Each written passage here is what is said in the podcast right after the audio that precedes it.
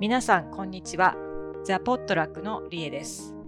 ザ・ポットラックキャストではザ・ポットラックの私リエと渚がアメリカはサンフランシスコやニューヨーク時々東京の気になるプロダクトや企業ブランドについて異なる角度から読み解いていきます。はい。今週も よろしくお願いします。よろしくお願いします。あの実は私昨日までニューヨークに行っていましてああ、ですよね。ツイッター見てました。はい あのなのでちょっと緊急企画ということで、ちょっとなんか私もかなり濃密な時間を過ごして、うんうん。えー帰ってきて興奮冷めやらないうちにこの話をししたいなっていうことでちょっと緊急で、うんうん。えー今日のお話はちょっとニューヨークに行った話にさせてもらいたいなと思ってます。はい。ぜひぜはいひ。はい。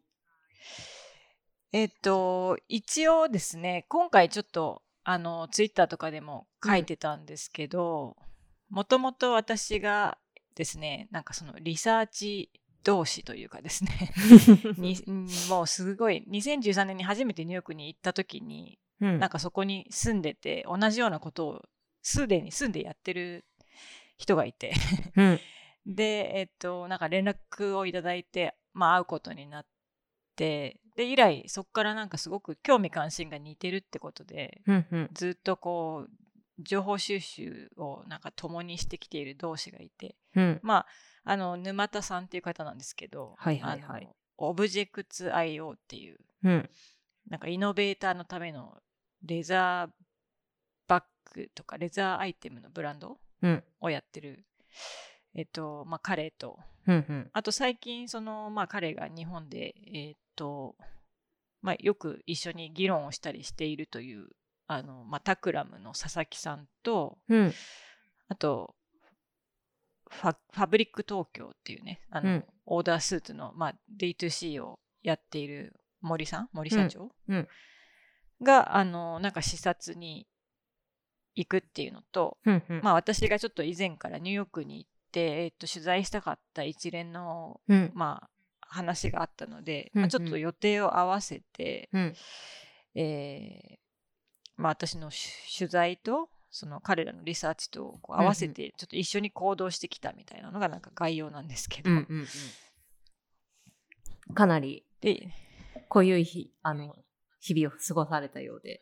そうですねそ まあそもそもなんかあの私 overnight flight ってあの、まあ、 red-eye って言うんですけど、うんうんあの夜行飛行機？はいはいはいはい。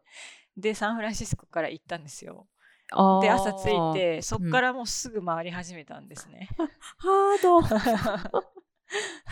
めっちゃハードだ。そうなんですよ。え、サンフランシスコからニューヨークってどのぐらいかかるんですか？とね行きは5時間半。日本からシンガポールぐらいまで行ける。そうなんですよ。結構遠いんですよね。ねえ。はい。ハードだ。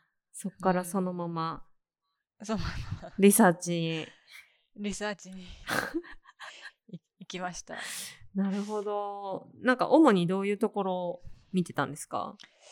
まああのやっぱりニューヨークはあの、多分全米で一番いわゆる D2C のうんうん。あのポップアップとか、うんうん。あのフィジカルストアが一番多い場所なのでうんうん。まずそれをもうかなり網羅的に見るっていうのを、うんうん。まあ、やってきましたね。なんのでまあリテールテック、はいはいはい。D、D2C とかリテールテックとか、まあうん。テック系で、うん。えーリアルショップを持っているみたいなうんところをメインで見てきて、うんうんあと、まあ、これニューヨークにしかまだないと思うんですけど、うんなんか最近 D2C のためのうん。なんかデパートみたいなへえ。その D2C ブランドをキュレートした場所みたいなのもでき始めてて、はいはいはい。まあ、その辺ももう一つの目的でへえ。できた感じですね。なるほどうんなるほど。なんか、あともう一つ、うんあごめんなさい今なんか？全然。うん、どうぞどうぞ。あともう一つはあのちょっとえっ、と離れてるんですけどニューヨークからはうん。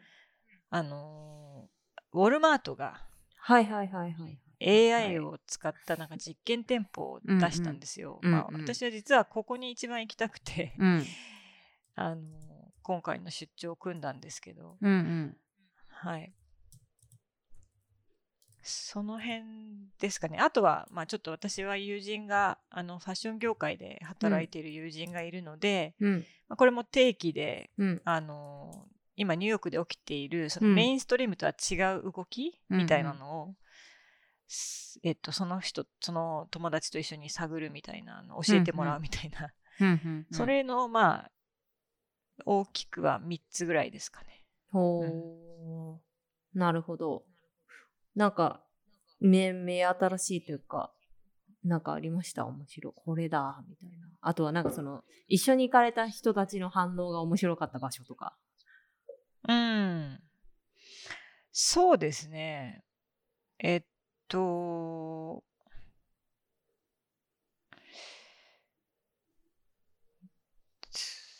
やっぱり、ちょっと私はね、一緒に行ったわけじゃなかったんですけあど、そうなんですねあの、あの一緒に行ったわけじゃないっていうのは、うんその、私が今から言おうとしてる場所。に一緒に行ったわけじゃなくないんですけど、先に、彼らの方が一日先についてたので、はいはいはい。あの、その今から言おうとしてる、そのショーフィールズっていう、うん。その D2C ブランドみたいなうんのが集まったデパート、うん。なんかもともとそのシェルターだったような建物丸々3階を、うんうん。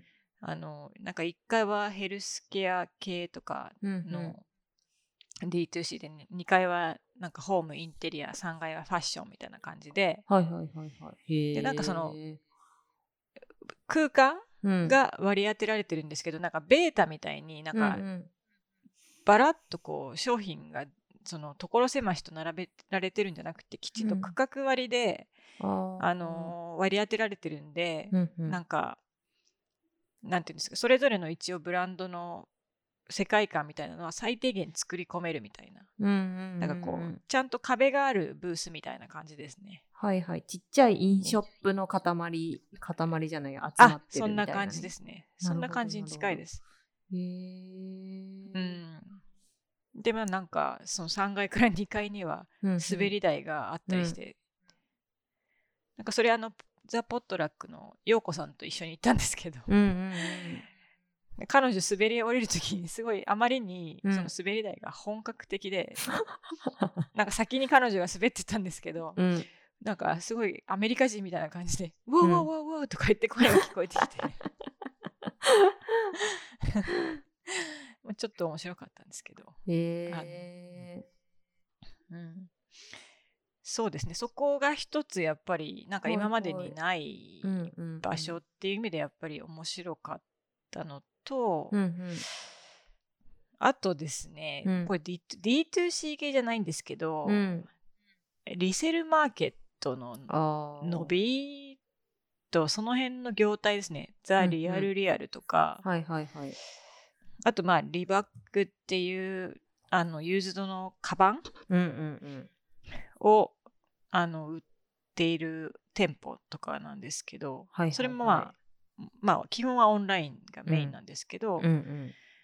リアル店舗でなんかそのニューヨークってなんか今までヴィンテージのショップしかなかったんですけど、うんうんそのザ・リアル・リアルとか、うんまあそのリバックもそうなんですけどうん。最新アイテムがこうもう置いてあるんですよはいはいはいはい。だからなんかあのバージル・アブローのと、うんビトンがコラボしたあの、うん。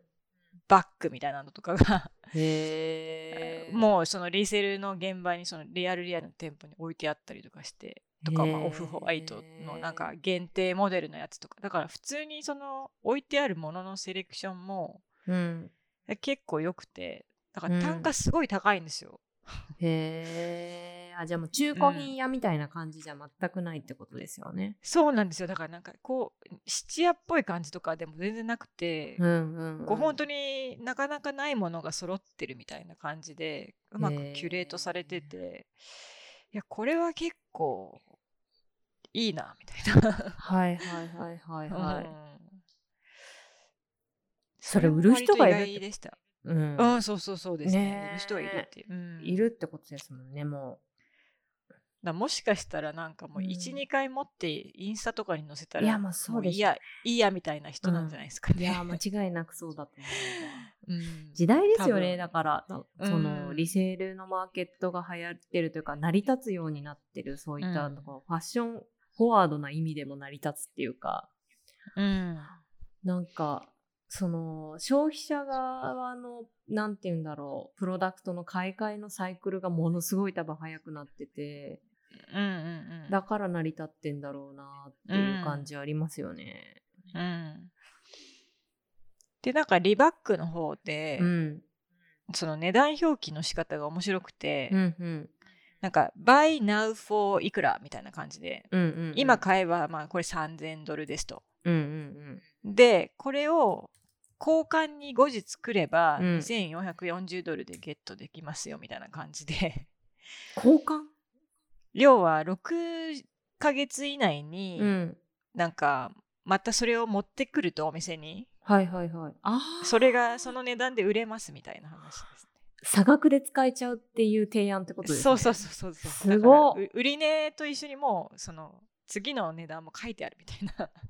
なんそれか、結構いいっすよね。なんかだだと差額で買えるんだみたいな雰囲気になるんで。残価設シャネルの定バッみたいな。グ、そうそうそうそう。シャネルのバッグ1000ドルとかでか持てるみたいな。へえ、面白い。だから高額の高額のレンタルみたいな感じですよね。ちょっと期間の長い。完全に車と同じですよね。車の残価設定と同じですよね。うんうんそうなんですよ。へえ、面白い。うん、これはなんか結構うわーなんかこれはなかったなありそうでみたいな。はいはいはいはいはい。なるほどね。一方でなんかリアルリアルとか結構なんだろう、そのブランド側からするとなんか厄介な存在扱いされてるじゃないですか。ななんかその辺とかは特になんかなんだろう、ないんですかね。まあ消費者側は全然こうハッピーなんだと思うんですけど。どうなんでしょうねなんかいいとは思われてないと思うんですけどなんかその話はなんかそれこそうん。ヤノリエとかあに聞きたいけどーね確かに確かに。なんかちょっと今度聞きたいですね。ね。うんあなんか表向きは、うん。もうなんか容認するしかなくなってきてる気もしますけどね。なんか多分去年かななんか結構リアルリアルシャネルかどっかがなんかちょっとちょっと君たちみたいなのを言われたのかななのかみたいなうんのが結構記事になってて、あまだやってるんだやっぱりこういうことってうんうん思って、ねそれこそほんとね矢野理恵さんはうんそのあたりはきっと切り切り抜けてというかうんねされてきたんだと思うので。そうですね。すねちょっと気になるとこですね、そこは。うんううんん、まあでも店舗を見る限りそういうのをみじんも感じない雰囲気だったんで、へえ。うんなるほどね。うん、なんかちょっと話がずれちゃうんですけど、なんかそれこそうん。レンタルのサービスとかもやっぱりブランドからとにとっては結構脅威なわけじゃないですか。まあ、ちそょっとグレーな話なんです。グレーな話というか、まあ、なかなかあんまりパブリックにしづらい話ではあるんですけど、結構うん。メディアとかで書けないんですよ。だから、そのレンタルのサービスについてとか、広告主の関係があってね。それ結構なんか、個人的にもメディアでたまに書いてる身としては、うーん、うん。なんか、ユーザー目線からすると多分知りたいけど、うん。メディア側としてはそういうことはやっぱり広告主にあんまりいい影響がないから、NG とされちゃうんだなとか思って、うん。結構そういうエディトリアル取っていくみたいな部分でもなんか戦いがあったりしそうだなって、うん。そのサービス側が思った時がありましたね。うん、うんね。そうそうですねう、んうんうんあとは何かありました？リセールか。でもそうですね。まあ、あと、まあなんかでも、まあやっぱりなんかグロッシエに人がすごいいっぱいいるなっていうのは なんか改めて感じて、うん今回その郊外にウうんォルマートで行った時に、うん。うんうん。とかううウルタビューティーって読むのかな？アルタビューティーって読むのかな、うんうんなんかそのまあセセフォラよりもうちょっとなんかカジュアルな感じで郊外にもうん店がガンガン出てるビューティーショップがあるんですよ。へえ。でそこインスタもなんか6 million？600万人ぐらいフォロワーもいてうん。であのインスタの簡易チェックアウトうんとかのブランドにも入ってたんですよ。へえ。なんでちょっと気になっててどんな感じか。うんうん。で行ってみたらなんかあのーまああのカーダシアン家のカイリー・ジェンナーのカイリー、うんうんカイリーコスメティックスのものとかも置いてあって、まあ、多分そうんうんれ入ってすぐとかに置いてあって、今多分彼らのそれがメインの今客引きのようなんかすごいキラーコンテンツになってると思うんですけど、はいはいはい。でもなんかすごいあの売る力が結構強いみたいで最近いろんなブランドを誘致するのに成功してて。まあこあまあ、この辺の話は多分 それこそクロエちゃんに聞けばもっと面白いのかなと思うんですけど、確かに。うん、あのまあそこで、まあ、何が言いたいかというと、うんそこでは割とこのいわゆる顔を変えるうん顔をゴージャスにするメイクの方が、うん。やっぱすごいあの強いなとうん。なんかそっち、まあコスメ全体見てるとなんかその顔をゴージャスにするやっぱりメイクっていうのはつ強いんですよね。うん。であ、アメリカでってことですか？あアメリカでですね。うんうん。で、まあそれが実際売れてるっぽいみたいなところがあってへえ。でそこそれでそういうのを見て、うんまあグロシエも改めて見てみると、うん。なんかああいうジャンルやっぱり今までなかったなっていうそのちょっと素顔メイクみたいなカテゴリーですね。はいはいはいはい。なるほどね。日本では本当に割とこう、なんて言うんだろう。普通にあ今まであったカテゴリーの商品ですよね。うんうんうんうんでアメリカではなくて、うん。はい。まあ、しかもすごいファッショナブルにやってて、うん。あの熱狂的なファンがいて、っうん。てなると、まあ、私はその売上ポーション的にもそこまでうん。グロシエってものすごく大きいわけでもないし、うん。なんならカイリーコスメティックスとかは18ヶ月で430億とか売ってるんで あのカイ、えっとグロシエは去年うんやっと100億達成みたいな感じだったんで、はいはいはい。まあどうなのかなと思ってたんですけどやっぱあれだけ強いコミュニティが、ファンコミュニティがうん。あのあのジャンルにあれあるっていうのは、うん。なんかまだまだ成長の余白がありそうだなと思って、うん。うん。なんかちょっとちやっぱ行ってみたら違うみたいなうん。うん。ところでちょっと新鮮でしたね私としては。へえ、うんなるほど。まあでも、そのなんだろう、顔をゴージャスにするみたいな方がアメリカではマスだってことですよね。そうですね。ね、うんうん完全に。うんうーん。まあ実際はね、うんメイクしない日も多いんでしょうけど、うんうんうん。あのまあ、結局、まあ、メイクの用品を買うっていうところで言うと、うんうんそうなんだと思うんですよね。うんうんうん。うんへえ、なるほど。うん、そうですね。で、まあ、あと、まあ、ウォルマートもすごい面白くて、うんうん。まあ、これ行ってよかったなって感じですね。大変遠かったですけど。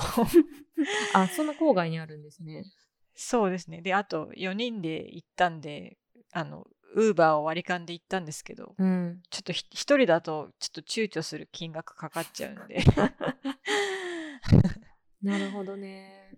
うんへーなんか、うんカメラがうん3000台以上ついてるんですよ。うんうん。まあそれって多分 Amazon Go とかと同じぐらいの数だと思うんですけど、うんうんでおなカメラを使って同じ全くソリューションが違うっていうのが面白いなと思いました。はいはいはいはい。なんか在庫管理の効率化が目的みたいな。記事がありますね。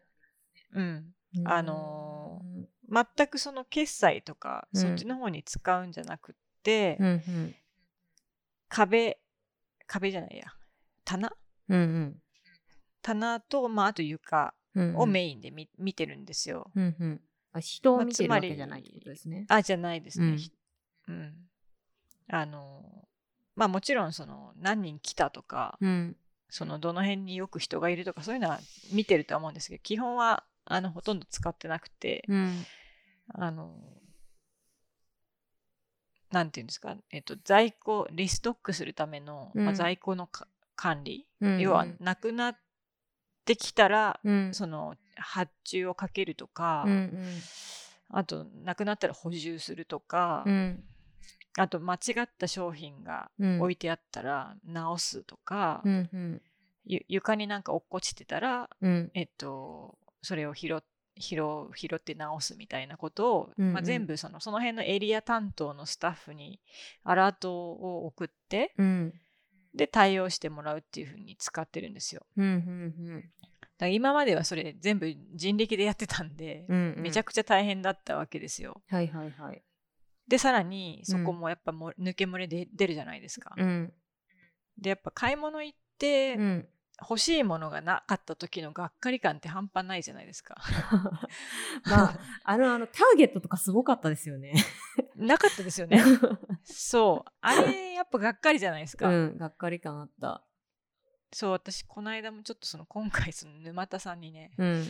あの、日本にくあ、日本から何かいりますかって言われたんうんで、イカの塩辛頼んだんですよ。うんうんで、コンビニ行ったらうん品切れだったんですよ。で、めっちゃがっかりみたいな感じ。うん。なるほどね。うん、だから結構その要はうん買い物す、リリアルの場所に買い物しに行くっていうのは、うんなんかそのただ取って買えなんかスマートに出れるってことだけじゃないみたいな、うんうんうんやっぱちゃんと欲しいものがうんあるうんうん。うん。とか、そその店が綺麗とかはいはいはい。なんか汚いものが店にないとか、うんなんか割とそういうことなんだよみたいなことをうん。徹底してやっていて特に品数がなんか3万点とか扱ってるらしいんで、うんうん。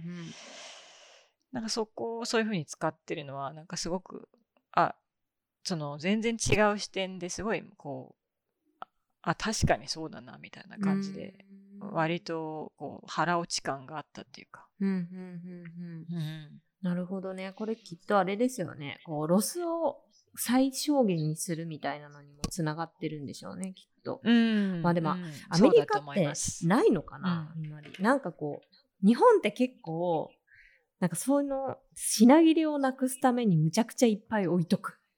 で、うん余ったら破棄って考えが割とこういい感じがするというか、うんうんなんか結構それってそれこそ日本のコンビニってむちゃくちゃフードロス出してるみたいなのがうんねうんうんうんなんか結構せグローバルで言われちゃってるぐらい問題になってるけどなんかそういうところの解決策としてもうん。うんなんかこう重要なうん。ものとしてワークしそううなん。感じですね。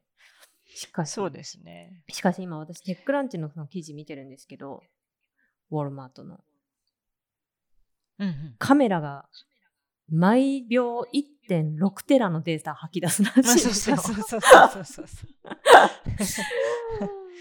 2テラのそうそうハードディスクが1秒ちょっとでフルになってしまう量のうんデータを店内のうんカメラが吐き出してると。うん、いやだからねサーバーね、うんサーバーでっかいサーバールームだけじゃなくて天井にもつってありましたよ。へえ。なるほど。うんすごい。今ちょうどデータセンターの画像があるんですけど。でも1週間でデータは消え消えるらしいですね、自動で。あそうですねその人がやっぱり映ってるんで、うんうんうん、そこのプライバシーはうん。すごいあの配慮してるって言ってましたね。へえ、なるほど。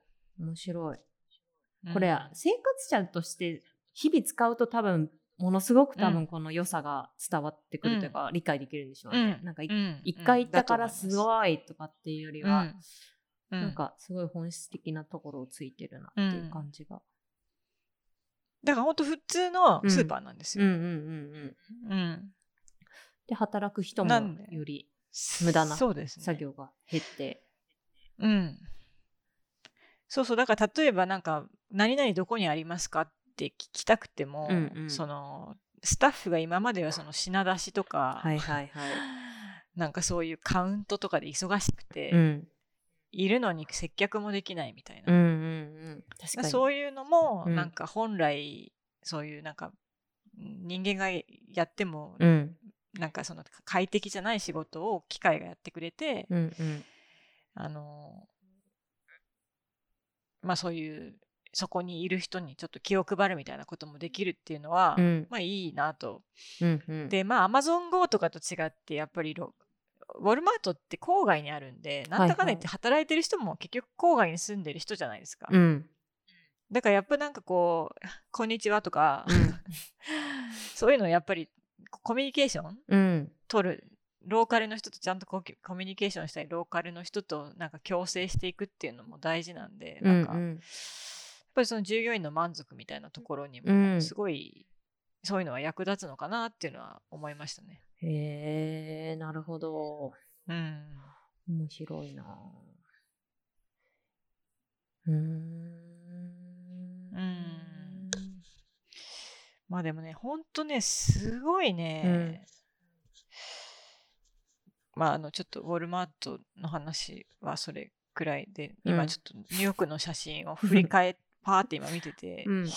すごい、まあ、とにかくなんか面白かったなっていう。なんかなんか多分2日間ぐらい語れるぐらいありますよねお本当に。ーなんかちなみにリエさんが決定的に思うニューヨークとサンフランシスコの違いって何なんですか？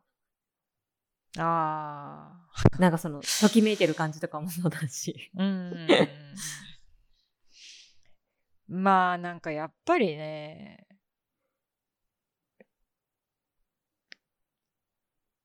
その本当の意味でリテールがないんですよねサンフランシスコにはあなるほどね。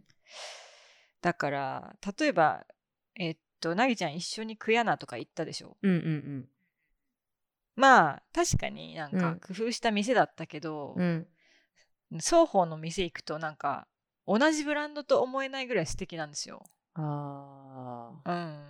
まあね、なんか想像はつくな、確かに。うん。うん。あのーやっぱなんかこうですなんか前もなんかリフォーメーションががっかりだったみたいな話してたと思うけど、うん あのー店舗に多分かけてる予算とかも違うと思うんですよ。なんか多分ね基本的にそのリテールのスペースにうん。対してうん。絶対最低限はこれをは必要っていう、うんうんなんかベーシックのレベルが全然違いますね。ああ、なるほど、ね。なんかお金のかけ方も違うし、うん。うん、なんかそうですね。うん。だからそういうベースがやっぱりそうんのデザインとか、うん。ファッションとかアートとか、うん。空間の作り方、うんうんうん。まあ、リリテールのあり方っていう部分がやっぱな何本もやっぱりグレードが高い。なんでやっぱりサンフランシスコはうん。そういう意味では田舎なんだなみたいな。なるほどね。やっぱそのなんかねいいと言わ言っても地方のうんなんかラグジュアリーブランドの店舗と東京の銀座店舗は違うよねみたいな感じですよね。うんなるほど、なるほど。わかりやすい。うん、うんうんでまああとやっぱりニューヨークは街の力、うん。うん。いる人たちの力、うんやっぱそれをう結局売ったものを着こなす人とか、うん。それをうまく日常の中に取り入れる人っていうのの層がやっぱり多様で厚いので、うん。ぱそこも違うなと。なんかはあサンフランシスコはやっぱもっと同一で均一化してるんで、うんうん。なんか割と似たようなものを見かけるっていううんうん ところがあるんですけど、うん。なるほどね。あと今回ね、ウィリアムズバーグでうん。なんかちょっとそのサステナブルなジュエリーブランドうん。をやってるまああのコークリエイティブディレクターの人に話を聞く機会があったんですけど、うんうん。なんかその例えばサステナビリティとか、うん。なんかその女性をエンパワーメントするとか、うんうん。うん、なんかそういうこともなんかわざわざ言わないでもうやってるんですよねなんか昔から、ああ、なるほどね。もうね、うん、はいはいはい。だからなん、かこうサンフランシスコのまあもうもちろんサンフランシスコにもそういうところねもともとはあったと思うんですけど、うんうん。け結構 D2C だとうんなん。かそういうことをうんなん。かマーケティングに使っちゃってるなっていう、はいはい。とかなんかカスタマーの獲得のために、うん。まあ、だから。ね。うん。なんかそういう多様性みたいなのもやっぱ全然違うなってはいはいはい。お思いましたね。まあね、人種のるつぼってなれ、なんかこう習うぐらいです、うんの街ですもんね、学校うで。ん そうですね。へーなるほど。うん、あと多分なんかサンフランシスコもエリアってあるんですけど、うんうんまあなぎちゃんもいくつか行ってもらって違いを感じたと思うけど、うんうん。多分ニューヨークの場合はそのエリアの人たちがうん。自分たちのエリアを守るために頑張ってたりするんですよ。ああ、へえ。だから例えばウィリアムズバーグが開発されてウィリアムズバーグっぽさをなくすっっていうのはいけないみたいな感じでいる人たちが頑張ってそのそういう良さを残すみたいなことをやってたりとかはいはいはいはい。なるほど。なんかやっぱそういうのがより街とかその街あのあのニューヨークの中の。エリアの中の多様性とかもよりこう強くしてるみたいなのも実感してうんなるほどんかやっぱりやっぱニューヨークすごいなってちょっと 思った。いやいうんなんか割とずっと私はニューヨーク行っててサンフランシスコに来たので、うんうん。でサンフランシスコもやっぱりいろいろねうん。なんか最近がんなんか新しいことも起きてきてたりなんかおしゃれなもの増えたりっていうのもあったので、うんうん。なんかそんなになんかねやっぱり分かんなかったんですよね、はいはいはいなんかそんなに違うっていうのが、いうんうんうんやもちろんそのひ人人的な面ではうん。うん理解してたんですけど、いうんうん。やこんなになんか街の質が全然違うとは思わなかったなっていう。はあ。うんなるほど。全然私もニューヨーク去年10月、?11 月か。うんうんほんと2泊ぐらいしかうんうん行けなかったんで、それうんでしかないから全うん然、うんなんかこう空気を味わなんか吸ったぐらいの。感じしかないからわかんないけど。うん。なるほどね。うん。ちょっとねうん。ちょっと次はなぎちゃんを連れて行き行きたい。ねえ。なんかうん。その各エリアエリアのところの見どころとかをうんうん。なんか回っていろいろなんか検証したいね。なんか本当面白い。うん。へえもう前回ほんと一人でひたすらうん。半日歩き回るっていううん。ことしかやらなかったからなんかもう全然なんか観光客って感じだったんですけどね。まあなんかやっぱね、ローカルガイドがいないと、うんねそうですよね。なかなかね、見えないですよね。はいはいはい。うんなんか一晩だけあの、うん向こうで住んでる、うんうん向こうであのパターナやってる私同級生がいて、うん。彼と夜ご飯うん食べてなんかいろいろ話してはいたんですけど、まあなんかそういうところで行った、なんかなんだろうバーみたいなのはもういかにもうんうんローカルなうんうん。うん感じの場所でしたけどね。うんうん。でもなんかあれですよね物売るとかブランドやるとかっていうんだったら確かに私もニューヨークの方が面白そうだなっていうのはうんまあ特にファッションの人だからよよりそう思うんだろうけど。うんうん。まあ、あと実際問題、例えばオールバーズとか、うん。あの、エバーレンとかそういうところうんうも多分、あれ、エバーレンもそうだっけな。まあ、とにかくオールバーズは絶対そうなんですけど、うん。まあ、ニューヨークのエージェンシーにうんうんね、依頼してやっぱりブランディングとかはいはい頼んでますからうん。ね。うんで、今回実はちょっとそういう会社のデザイナーとも会って、ちょっと話を聞いてきたんですけど、うんうんやっぱ西海岸からかなり相談が来るって言ってましたね。へえ。うん、逆にそのうんうんリリテールが、うんうん。うん、リテールが分かってるのがやっぱり、うん、ニューヨーク。分かってるっていうかその強いのはやっぱニューヨークだからニューヨークに来るみたいですねっていうのは言言ってましたね。へえ、なるほどね。なんか、サンフランシスコにそういうエージェンシーはあんまりいないんですか？なんか、リテール特化みたいな。いやあると思ってたんですけど、うん。意外にそうなんかやっり、ぱり結局そののどっかのタイミングで、うん、ねサンフランシスコ出てかなきゃいけないじゃないですか。はいはいはいはい。なので、うん。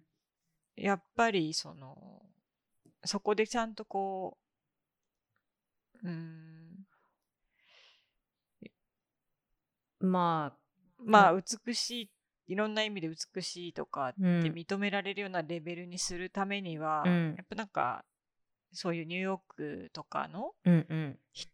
にいるデザイナーのうん。とか、まあ、そういうエージェンシーの、うんやっぱなんかその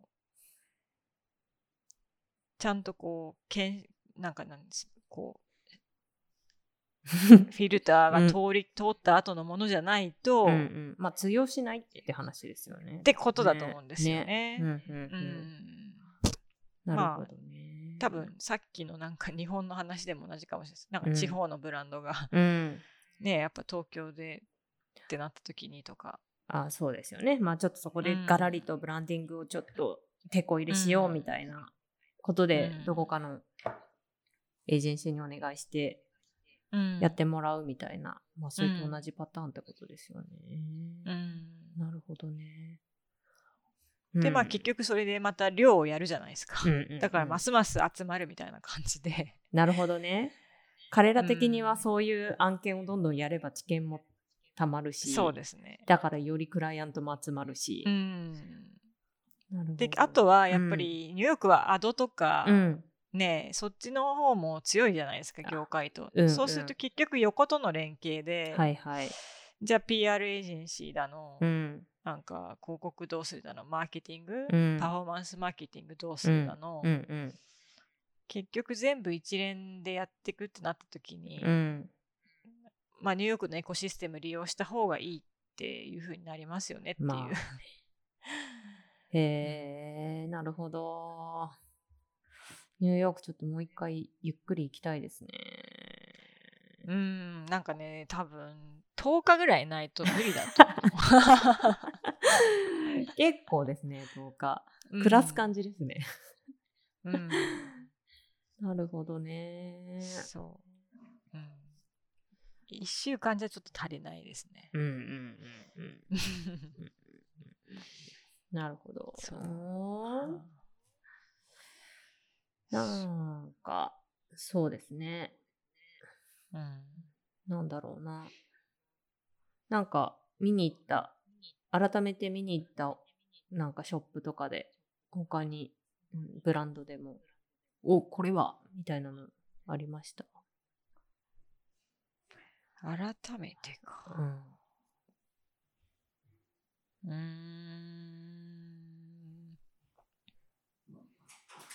改めて。まあ、改めてっていう意味ではさっき話した、やっぱり、ね、まあ、グロシエちょっと、うん。あの、バージョンアップしてるんで、お店がね。はいはいはい。あの、あれ、場所も変わったんですか？いや、場所は一緒ですね。うん。ただ、中が全然、た内装がへ変わって、なんかまあ、その、結局、ブランドのリファインを定期にやってるのが私はそこのすごいところだと思ってて、そのちゃんと定期的に。店舗に投資してるのがすごいなって思ってるんですけど、はいはいはいはい。うん、なんかね、あのーあそこは双方って言っちゃっていいんですか？場所。違うのかすうーんそうではというよりはちょっとえっとなんかローワーイーストサイドからチャイナタウンのあたりになるって感じですかね、ちょっと双方ではないですね。なんかね、あのービルの、なんていうんだ、うんうん。ロフト？違う、なんだっけ、ペントハウス？うんうんだからつまり最上階にあるんですよね。お店がね。いや、あそこじゃない？最上階じゃないですね。嘘うんあれ？あのね今回ね、前までうはん。エレベーターだったんですけど、エレベーターだった。確か。今回なんかねレッドパカーペットならぬピンクカーペットで。なんかもう入ったらねズドーンってね、うん。階段であの店に行けるアプローチをあ作ってて、へうえ、ん、じゃあ、かなり変わったってことですね。かなり変わってますね。へえ、うんそうなんだ。うなんかね、結構聞く割にすごい、なんか、エレベーターで、こちらみたいな感じでうん誘導されて、なんかうん上に上がって入るみたいな感じでしたね、前はね。うん、そうですね。いや、今もうそういう感じで。うんうんうん、で、まあなんかこれはなんかそのタックラムの佐々木さんがなんかこう言ってたんですけど、入り口のところがすりガラスで、うん、ですごいあの小さいサインしか出てないんですよ。うんうんまあ、もちろんその建物のところには旗が立ってはいるんですけど、うんうんもうぜ絶対その目的地じゃないと来ない場所なんですよね。うんうんだからそれがすごいねっていうのをやっぱり改めてうんうんうん。なんか他の店はね、結構やっぱ双方の並びにあって、はいはいはい。割とアクセスがいいんですけど、うん。うん。まあ確かになんか変な場所にあるなって思った覚え。というかなんかもはやそれしかないからそれ目当てにそこまで行くって感じでしたよね。いや、ほんとそうですね。ロケーション的に。うん。うーん。うん、もうでもね、うんちょっと全然、私も本当これだけ言ってても全然時間足りない感じだったんで、うん。うん、もう、ちょっとまたすぐ行きたいですね。なるほど。行く機会を作りましょそうですう。ね。ねえ。えでも多分70箇所ぐらい回ってると思いますよ。何日で？今 ?3 日とか2日とか。3.5か。うわぁ。すごっ。なるほど。まあそれほどしかもね、見る場所があるってことですよね。はい。しかも全部見れてないですからね。なるほどね。うん。他はなんか面白い話ありました？いやーなんかちょっともうね、細かい話しちゃうともうなんか止めどなくなっちゃうなっていう感じなんですけど。確かに。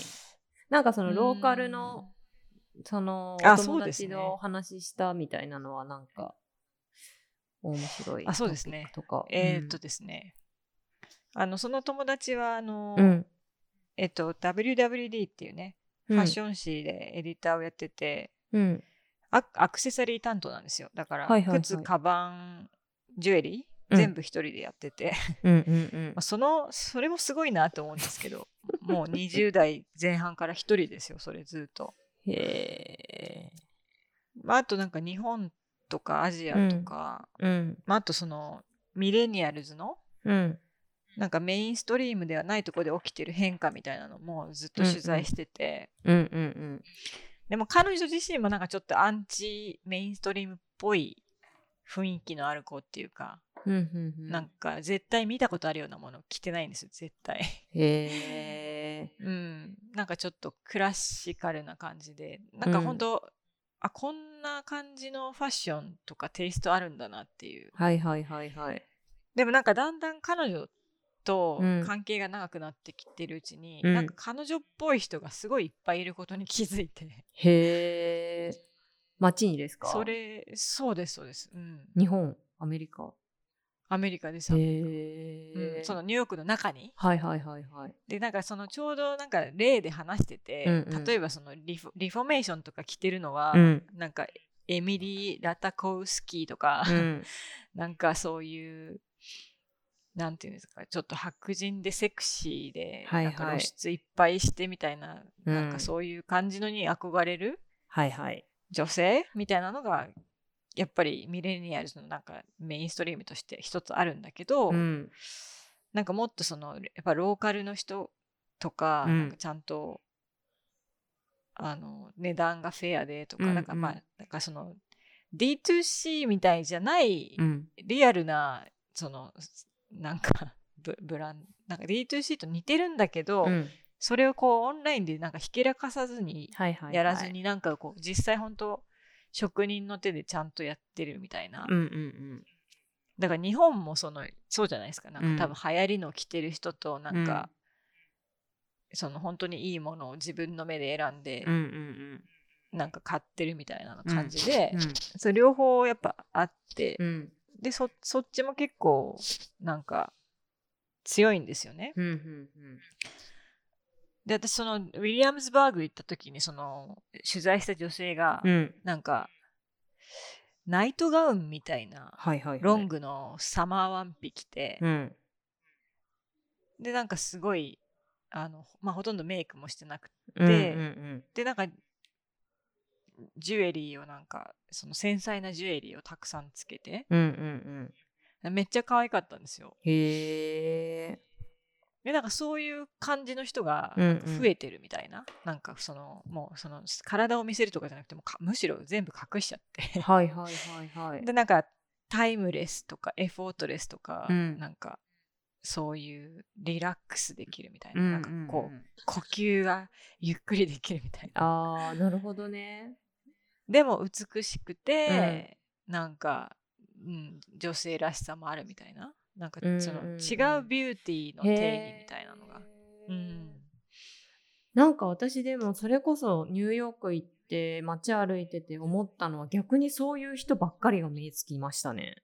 あー、まああ。それやっぱなぎちゃんがファッションの人だからじゃないかな。あー。なんか全然その、なんて、まあ、ティピカルアメリカ人っぽいって言ったらあれだけど、なんかそれこそのリフォーメーションに憧れるの、うん。金髪、なんかセンターパーツに分けてて、なんかちょっとウェービーな髪の毛で、なんかそれこそ、なんだろう、ダイアン・バン・ホステンバーグとかなんかワンピースとかうん。昔だったら着てそうな、うん。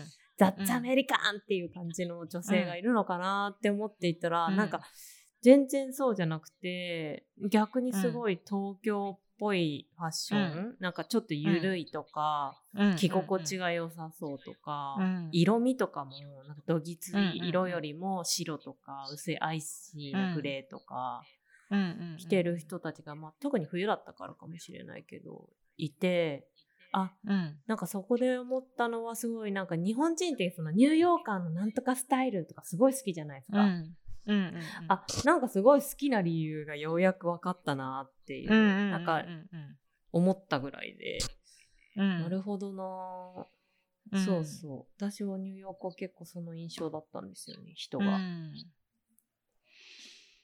そうですうね。ん。あのうんうん、あと、まあ、結構い行くエリアにもよると思うんですけどね。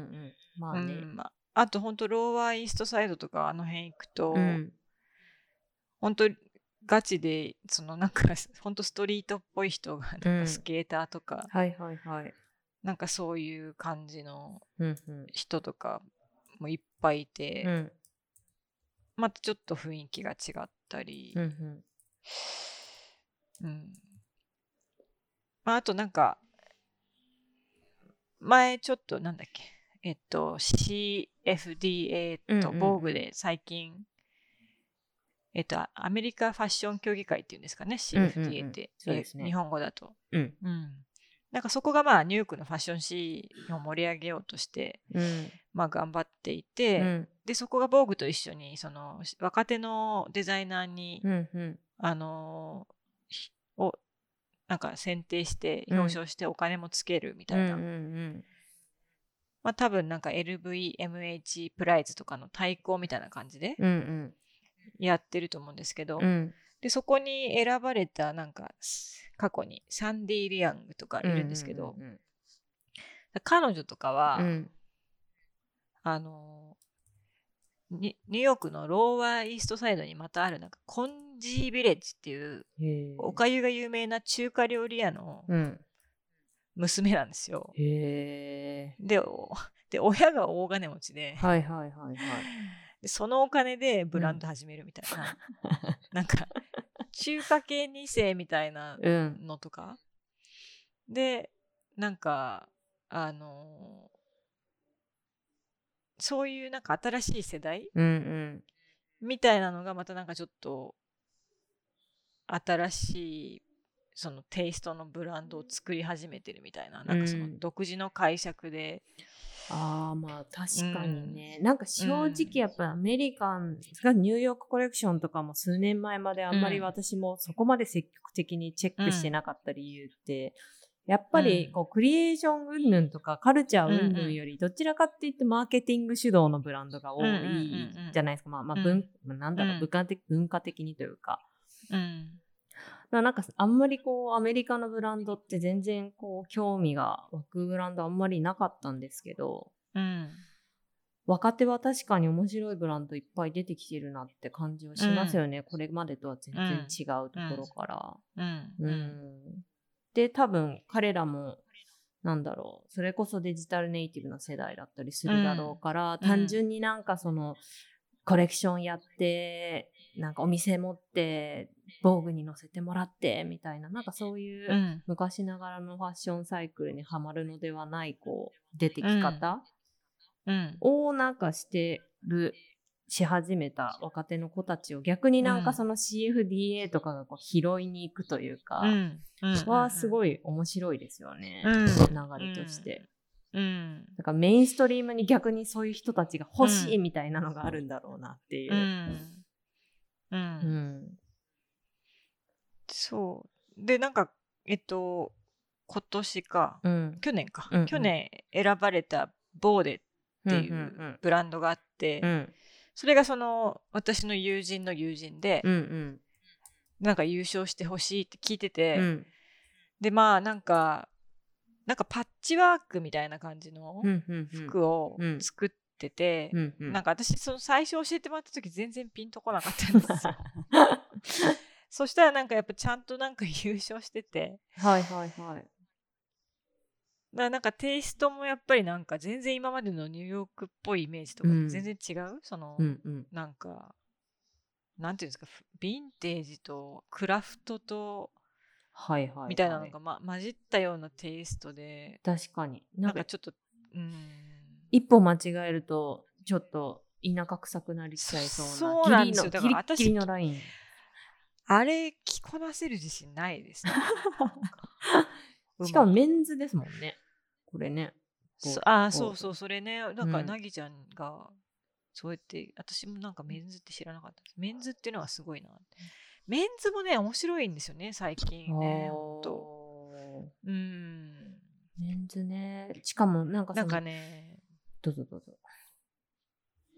あごめんなさい、うん。なんかあの多分なんかニューヨークは、やっうんぱそのさっき人種の話もありましたけど、あとそのうん。うん性性性の話、うんうんまあ、えあの LGBTQ 的な話、うんうんうんみたいなのも結構その進んでるし理解もあるっていうか、うん。うんなんかそういうなんか多様なブランドもあるっていうのもなんかうん。うんつ強みなのかなって。なんか多分ヨーロッパってなんだかんだ言ってなんか女性のための女性のブランドとかが多いイメージがあるんですけどねなんか。あーまあね。なんかこう、うん、え、フォーみ、なんていうんだろう、皆さんのためにあるファッションでは一切ないですよね、ヨーロッパのファッションは。うん。やっぱり、うん、そもそもの出てき方が全然違うし、うん。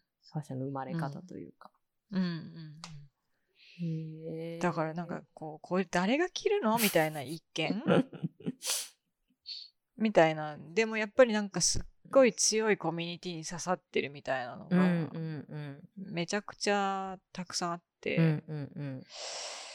あ、なんそか、れが面白いですね。なんか、ちょっと民族っぽい感じもあるのかな、うんコードはね。しかも、あそうですね。しかも、う LVMH アワードの多分2019のノミネート、ファイナリストか、はいはいになってるのか。はい。うんうんうん。ね。えー確かに。ニューヨークっぽくないけど、ニューヨーク発。うんね、だからニューヨークっぽいみたいなの、言葉自体がなんかまたナンセンスなのかもしれないですよね。そうですね。ねうんそんなのはないぞみたいうん。な。なるほど。だからなんかやっぱそういう意味でなんだかんだ言ってアメリカってこう、うん。なんかその レベニューを伸ばすためにうんうん。ね、なんかこう拡散していくビジネスの国なではあるんですけど、うんうんうん同時にやっぱそういうのが、うん。なんかしっかりこうもの作っていって、うん。でなんかまあ最近だとそのマイクロでインフルエンシャルなうん。人たちっていうのがなんかしっかり存在してて、うんうんでまあ実際なんか結構そのグロッシエとかもなんか店舗で飾ってるお花とか、うん。うんなんかそういうのもなんか全部そういう人たち使ってやってるんですよ実は。なるほどね。はいうんはい。なんかい。わゆるインフルエンサーって感じじゃなくて、うんうん。マイクロインフルエンシャルな感じで、うんうんなんかその業界の人にうん。一部からみ、認められてるすごい強いうん。人みたいな、うんうんうん。だけど別にそんなめちゃくちゃフォロワーがすごいいるとか、うんうんうんみんながみんな好きっていうわけじゃないみたいな人、うんうんうんうんなんかそういうのがすごいやっぱ面白いですね。んなるほどね。うん。ほうほうほう。なんかまあちょっとビジュアルでお届けしたいですね。そうですね。ちょっとなんか、今見てる画面とかをそのままこううん映像にまとめて、うん。YouTube にすればいいんじゃねえかっていう。うん。ちょっと思いつつもね。ー。なるほど。だからちょっとねね。なんかちょっと一回ポットラックで本当なんかフうん。ィールドトリップしたいですね。確かにね。うんぱり映像で見てもらうと、うんうん。やっぱ全然違うかな。そうですよね。みんなの見る視点の違いみたいなのもより面白く出そうだし。うんうんうんうん。なるほどね。まあまあ、あっという間にね、1時間ですよ。そうなんですよ。ね。そうなんですよ。だから、まあ、かなりこういえりすぐって喋ったんですけど、うんあっという間に1時間経ってしまいました。ね、なんか文字情報でも読めるといいですね。そうね。入力情報とかはね。うんうんまあなんかちょっと、うん。まあ言ってる間本当ね私ちょっと結構ツイッターつぶやく方な人間だと思ってたんですけど、うん。なんかもうつかない。全くできなかったですね。なんかそそういうそうもうなんかこう画面見る暇ないぐらいはい常はいはいにこう気になることが外で起きてるみたいな。うんうんうんうん。いうんや、いいことですね。はい。はい。じゃあ、まあ、時間的に今日、今日は、今回こんな感じですこのかね。辺ですね。はい。はい ちょっと私が今日は喋りすぎましたけど。いえいえ、とんでもないです。面白かった。というか、まだ聞きたい話はいろいろ。ありつつ、まあなんかね、うん今後なんかちょっとまた絡めて何かのテーマにチラチラ話していけたらいいかなって。うんうんうんいや私もねあとそのなぎちゃんと話しながら、うん。そのもっとなんかブランド側の話とか。あとそのなんかヨーロッパの話とかも知りたいんですよね。なんかちょっとまあアメリカのとか言って言ってますけど、うん、なんかやっぱりこういうファッション的な文脈だとそっちをこう抑えないとそうですね。分かんない部分があるんで、うんうんうんうん。うんその辺聞きたいなみたいなことも。そうですね。あとね最近あれでしょ？なんかん？ファーフェッチのうんやつ、うね。仕事でやったりとか、なんかそそれこそなんかファーフェッチとかは何を考えているのかとか、なんかそういうなんか一回ファーフェッチ特集とかもしたいですね。確かに。むしろ中の人まあ呼びちょっとあんまりましょうかみたいなね あそれいいっすね。それいいな。出てくれるかわかんないけど。うん。はい。ね、いまあろいろ話すネタは多分、もう困らないと思う。尽きないですね。うん尽きないですね。うん。うんじゃあ、じゃあ、はいまあ今週のザ・ポットラックキャストはこの辺でということで、はい。ありがとうございます。で、えっと、一応、毎週更新ということで、今後もお届けしようと思ってるんですが、えっと、感想や質問などは、えっと、ハッシュタグ、えー、ザ・ポットラックをつけて、あの、ツイッターとかでつぶやいていただけると嬉しいです。あの、リクエストとかにもどんどんお答えしていきたいと思ってるので、なんかこんなの知りたいとか、この話聞きたいとかあれば、ぜひ教えてください。で、えっと、ザ・ポットラックの最新情報に関しては、えー、ツイッターの、えー、ザ・ポットラック US、えーでチェックしていただければ幸いです。はい、そんな感じですかね。はい。はい。そうですね。はいはい。じゃあ、今週も。では、はい。ポットラックのリエと、はい。渚がお届けしました。来週もお楽しみに。はい、お楽しみに。